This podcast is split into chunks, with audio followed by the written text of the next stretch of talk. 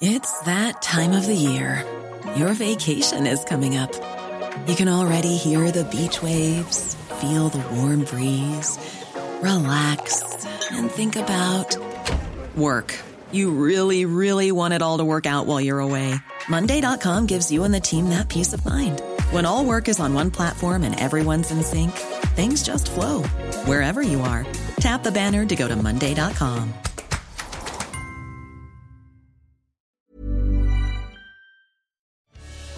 Entre constat et état d'urgence, entre grands combats et petits gestes du quotidien, notre chère planète, c'est le podcast Environnement du Dauphiné Libéré. Le Valentinois et ancien plongeur du commandant Cousteau François Sarano et ses compères René Euzé et Guillaume Vincent viennent de voir leur travail sur les cachalots couronné par un prix international, le Jackson Wild Media Award. L'équivalent des Oscars célèbre l'excellence et l'innovation dans le domaine de la science et de la nature. Le film Cachalot, une histoire de famille, est le résultat de dix années d'observation dans l'océan Indien. Dix années que nous raconte avec passion François Sarano avant sa venue le 21 octobre à Albertville pour la projection de ce film dans le cadre du Grand Bivouac. Un reportage de Laurence Violin.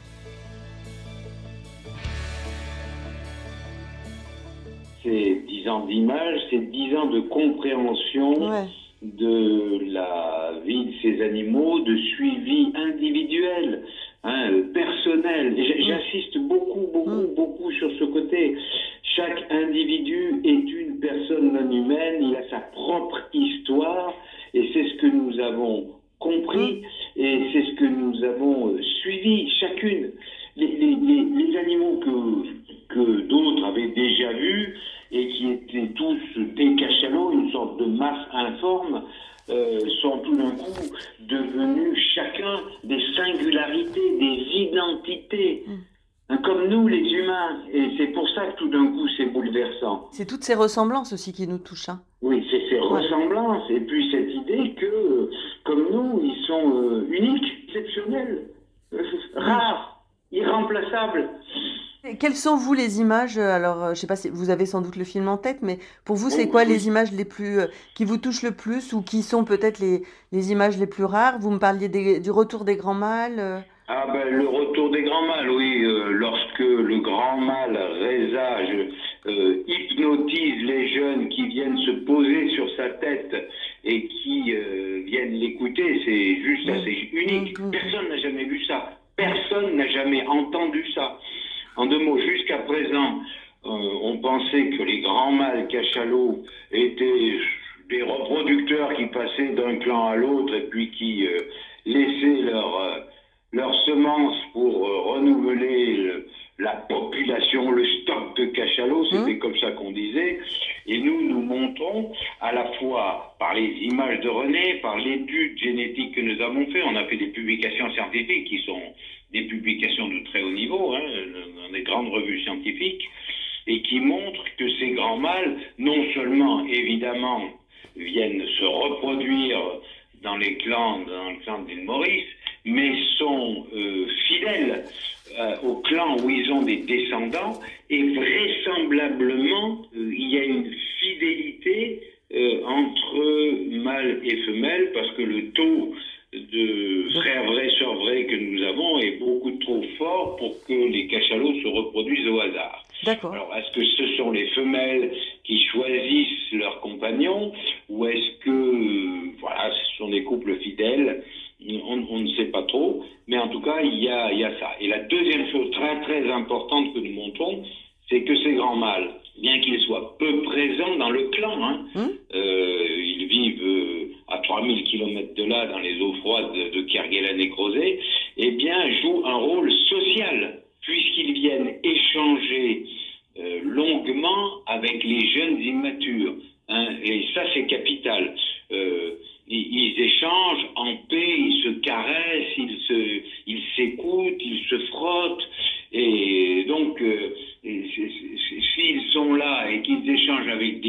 Jeunes mâles subadultes, c'est pas pour se reproduire avec eux. Donc, si c'est pas pour la reproduction, c'est bien pour des raisons d'ordre social. Ouais, pour entretenir un lien, quoi. Pour créer un lien. Oh, mais non seulement créer un lien, mais je pense qu'ils échangent de l'information et qu'ils euh, racontent peut-être l'histoire, je ne sais pas. mais en tout cas, il, je suppose, enseigne, raconte ce que les jeunes mâles qui vont les suivre un jour ne peuvent pas savoir. Mmh.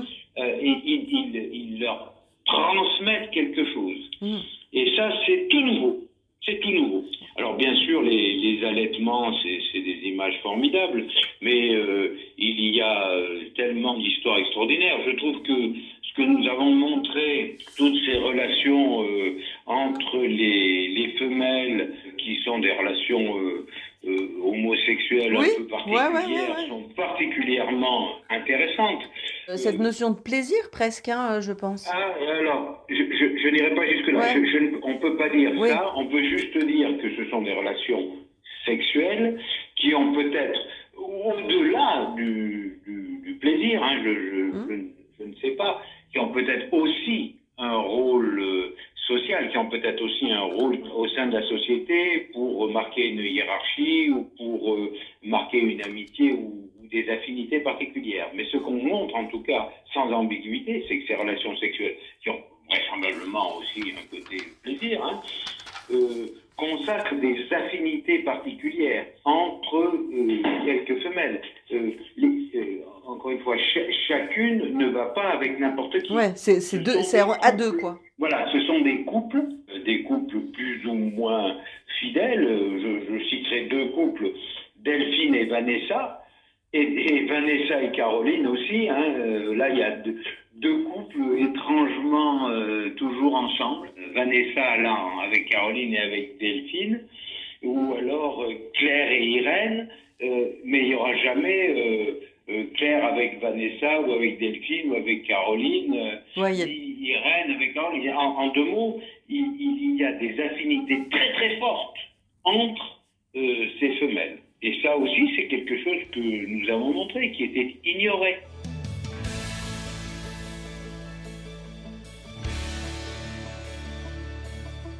Et ça, de toute façon, pour le découvrir, il faut du temps, il faut y être régulièrement. euh, Mais- mais bien sûr, et puis il faut connaître les animaux. Ouais. Autre chose que nous avons montré, c'est euh, l'histoire de la fameuse Germine, qui est une babysitter.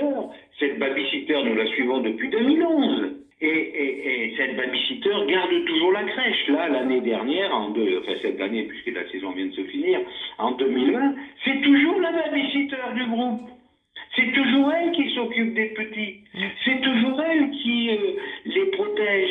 C'est tout à fait stupéfiant. Elle a vu passer tous les jeunes dans sa crèche. Et comme euh, une babysitter Ouais, ouais. qui a vu passer des dizaines de petits. Lui, il y a les nounous allaitantes. Ça, c'est- ça, c'est aussi extraordinaire. qui ont aussi une relation fidèle. euh, Ben oui, une nounou qui ne se consacre qu'à un petit, qui le nourrit, un petit qui n'est pas le sien. hein. C'est, c'est, ça aussi, c'est formidable. Est-ce que vous savez pourquoi les grands mâles partent? Pourquoi ils restent pas euh, dans le clan? Alors ça, alors ça, je, je, fichtre, je Ouais. n'en sais rien. Ça, ça Je c'est pense voilà, c'est sans doute ce puisse qu'ils racontent aux jeunes.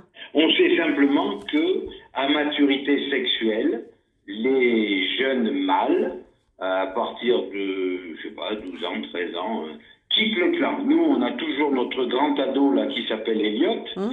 Eh ben, il est toujours là. En 2022, il est toujours là. Il a 11 ans. Il est toujours là et on ne sait pas quand il va partir. Mais il va partir certainement. Et ce, dont on s'est aperçu aussi, c'est que derrière la grande généralité, ces jeunes mâles vont partir, eh ben, il n'y a que des cas particuliers. Euh, il n'y a que des cas particuliers, il y a des mâles qui partent plus ou moins tôt, et les petites histoires de famille font que ben, ils- ils- certains restent, comme euh, Tache Blanche était restée à cause de sa, la naissance de sa petite sœur, ben, vraisemblablement Elliot reste parce qu'il a eu un petit frère. Il faut le protéger. Donc, ce qui, ce qui est intéressant de voir, c'est que les petites histoires individuelles retentissent de façon très forte sur la grande histoire de ce clan. À la fois, on peut dégager des généralités sur les cachalots, mieux les comprendre, et à la fois, on s'aperçoit que bah, euh, ce ne sont que des cas particuliers. Comme chez nous, on peut toujours parler des, des humains. On sait qu'ils mangent, qu'ils respirent, euh, qu'ils dorment, ils font l'amour, etc. Mais après ça, euh, il n'y a que des cas particuliers. Votre histoire n'est pas la mienne, qui n'est pas celle de votre voisin, qui n'est pas celle d'un Chinois, qui n'est pas celle... Et c'est ça qui est intéressant. Et qu'est-ce que ça nous apprend Qu'est-ce que ça nous apporte? Ce que ça nous apporte, quelque chose de fondamental. À partir du moment où on découvre que chaque être, chaque cachalot au départ, a une histoire propre, qu'il est singulier, ça veut dire qu'il est irremplaçable. Elliot ne peut pas être remplacé par Taille Blanche, qui ne peut pas être remplacé par Arthur, ne peut pas être remplacé par Irène. Comme vous pouvez être remplacé par personne parce que vous êtes unique, singulière, extraordinaire, irremplaçable. C'est ça que ça montre.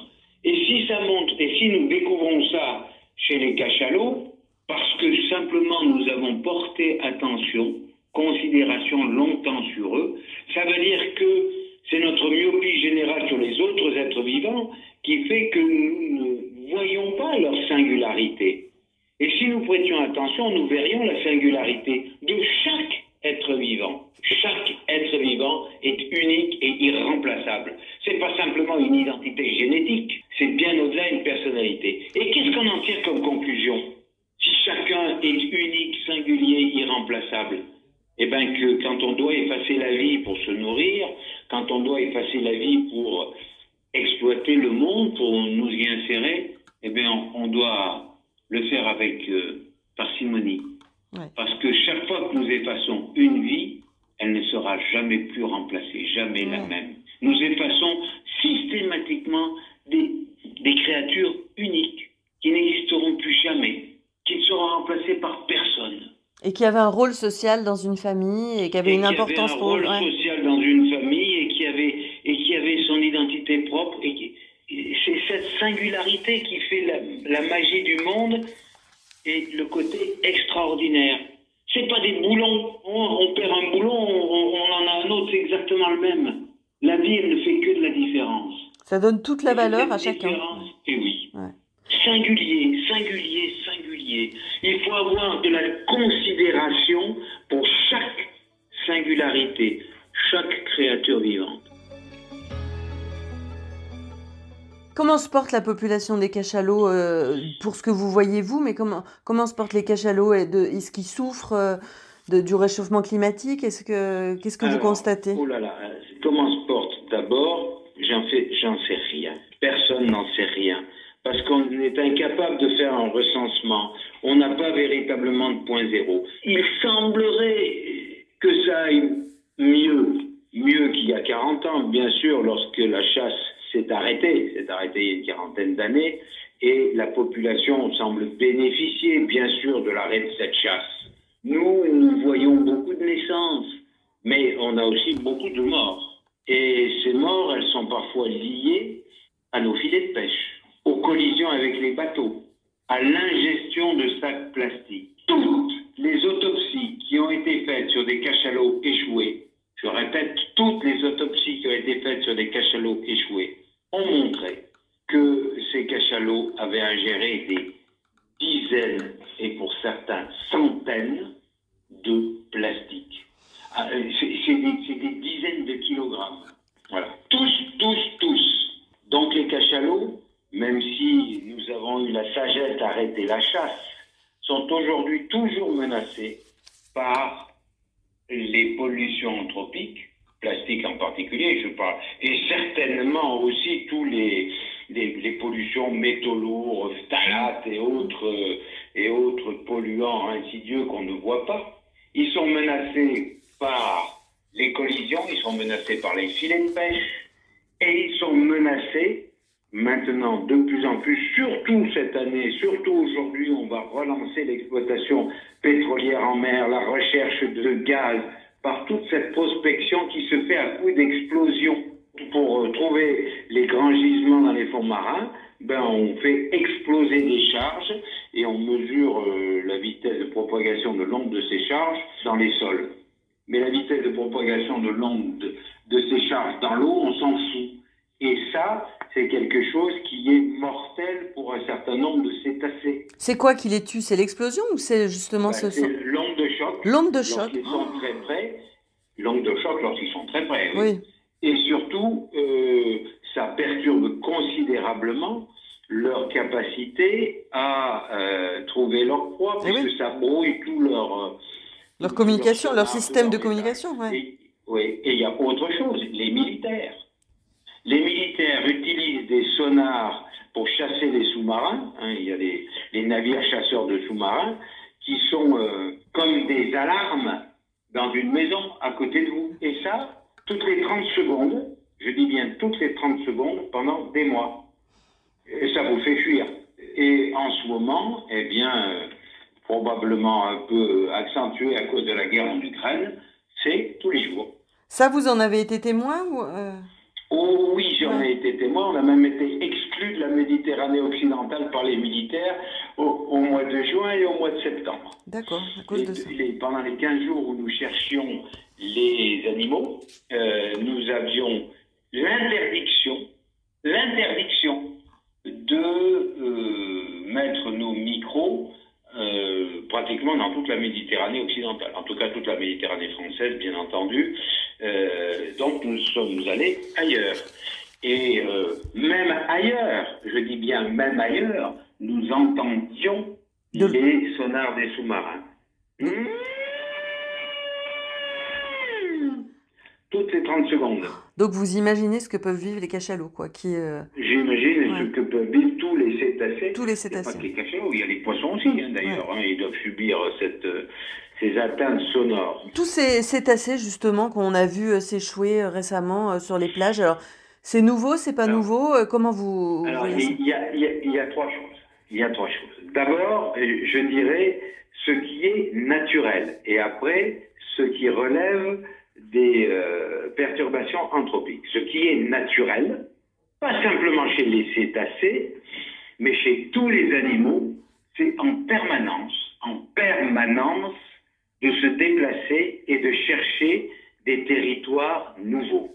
C'est normal. Les oiseaux, les papillons, les cétacés, les poissons, les requins, en permanence, essayent de trouver de nouveaux territoires. Donc le déplacement des animaux est tout à fait ordinaire. voir à des endroits où on ne les voyait pas jusqu'à présent, ça, ça c'est possible. Euh, mais c'est normal. Mm. C'est normal. Euh, on parle des cétacés parce que tout d'un coup ça nous frappe. Mm. Mais euh, il y a aujourd'hui des oiseaux qui sont dans votre jardin qui n'y étaient pas il y a quelques années. Mm. En deux mots, en permanence, les animaux cherchent. Chez ces animaux, il faut comprendre qu'il y a un certain nombre d'animaux plus explorateurs que les autres. Il y a des grands explorateurs. Elliot le cachalot est un grand explorateur. Et il y a des tas d'animaux qui sont des précurseurs, des pionniers, qui sont toujours en avance sur la population et qui essayent d'aller toujours plus loin vers de, vers de nouveaux endroits. Ça, c'est le normal. S'il n'y avait pas ça, nous ne serions pas là. Nous serions toujours, nous, en Afrique. C'est la nature. Toujours, toujours en recherche. J'insiste, si, si c'était pas ça, nous serions en Afrique et euh, nous n'aurions jamais, nous les humains, euh, euh, conquis de nouveaux territoires. Les animaux font pareil, c'est la règle. Maintenant, pourquoi ces animaux explorateurs se perdent-ils Ah, ça c'est une nouvelle question. C'est-à-dire, il est normal qu'ils partent explorer, c'est habituel, c'est ordinaire. Mais pourquoi se perdent-ils Il y a des raisons qui sont des raisons. Et d'abord, si, il y a une autre chose. Aujourd'hui, de grands changements climatiques encouragent les animaux à chercher de nouveaux territoires parce que à la fois ça perturbe les lieux où ils habitent et ça offre de nouvelles opportunités. Les animaux qui euh, euh, ne pouvaient conquérir les eaux froides, eh bien aujourd'hui euh, s'aventurent beaucoup plus nord dans des endroits où les eaux sont plus favorables. Le réchauffement est à la fois euh, quelque chose qui dérange un certain nombre d'animaux, mais qui est favorable à la présence d'autres animaux.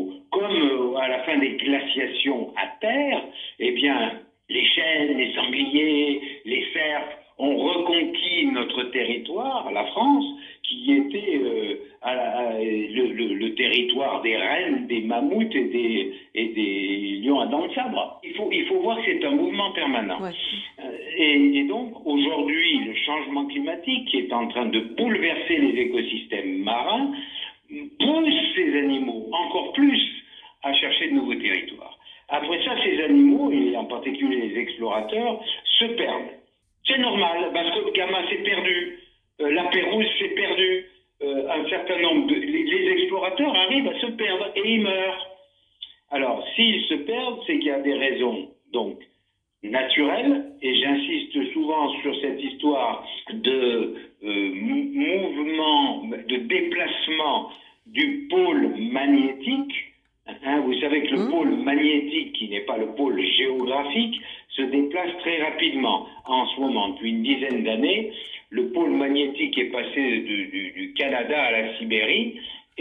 les animaux qui s'orientent, les explorateurs qui s'orientent grâce à leur perception du magnétisme terrestre, eh bien, euh, peuvent se perdre à cause de ça. Euh, si euh, vous êtes face à un choix, vous êtes face à un cap, hein, vous devez passer à droite ou à gauche, et que le pôle magnétique vous induit en erreur d'une fraction de degré, quand vous vous êtes enfoncé dans une voie, eh ben, eh ben, vous êtes perdu, parce que les animaux ne reviennent pas en arrière.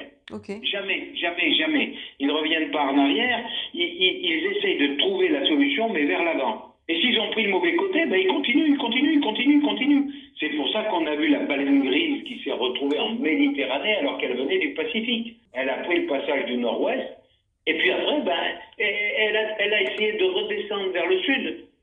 Mais elle n'est pas revenue en arrière en disant Oula, je suis trompé d'océan là. Bon, ils sont un peu, ils sont un peu déboussolés ils sont déboussolés, c'est exactement le mot. Mais euh, nous, nous, sommes pareils. Hein. Euh, simplement, nous, on a parfois, on s'assoit et on dit stop, je vais revenir en arrière à mon point de départ et je vais voir où je me suis trompé. Tandis qu'ils disent je vais trouver la solution devant, je vais trouver la solution devant, je vais trouver la solution devant. Et ils continuent, continuent, continuent, continuent. Et évidemment, il n'y a pas de solution lorsqu'ils se sont trompés de voie. Oui, puis qu'ils arrivent sur des territoires qui ne sont pas adaptés, quoi, c'est ça? Voilà. Bon, et c'est comme ça qu'on en arrive à voir un beluga qui arrive jusque dans la Seine. Hmm. Mais le pauvre beluga, il était perdu depuis le sud du Groenland. Mais, mais il a toujours continué. C'est donc un explorateur. C'est un, ce beluga était un explorateur normal.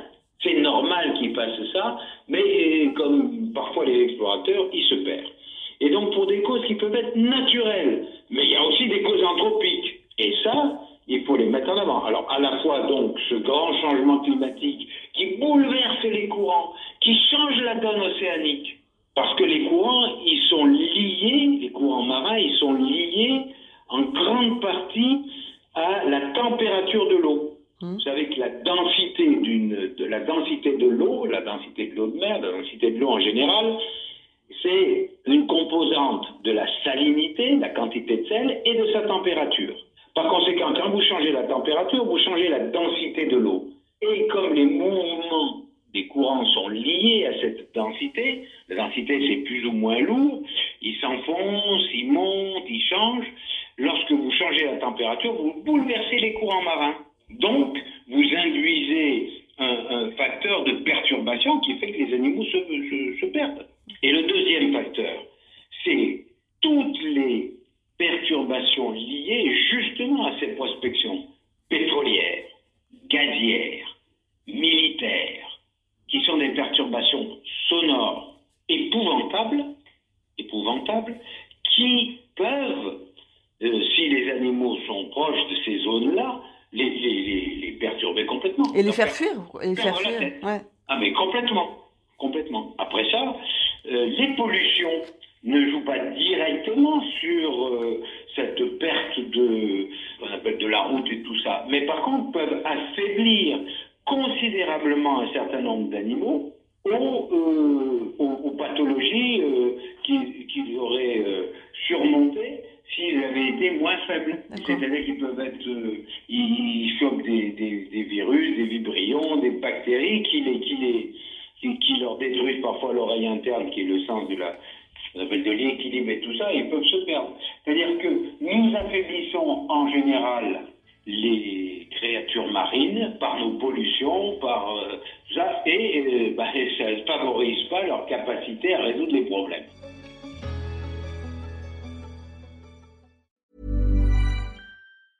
Brought to you by Lexus. Some things do more than their stated functions, because exceptional things inspire you to do exceptional things. To this select list, we add the all new Lexus GX. With its exceptional capability, you'll see possibilities you never knew existed, sending you far outside your comfort zone. But as much as the GX challenges you, it also spoils you. Its intuitive technology and luxurious features mean that wherever you go, you'll never go without. Live up to it. The all new Lexus GX.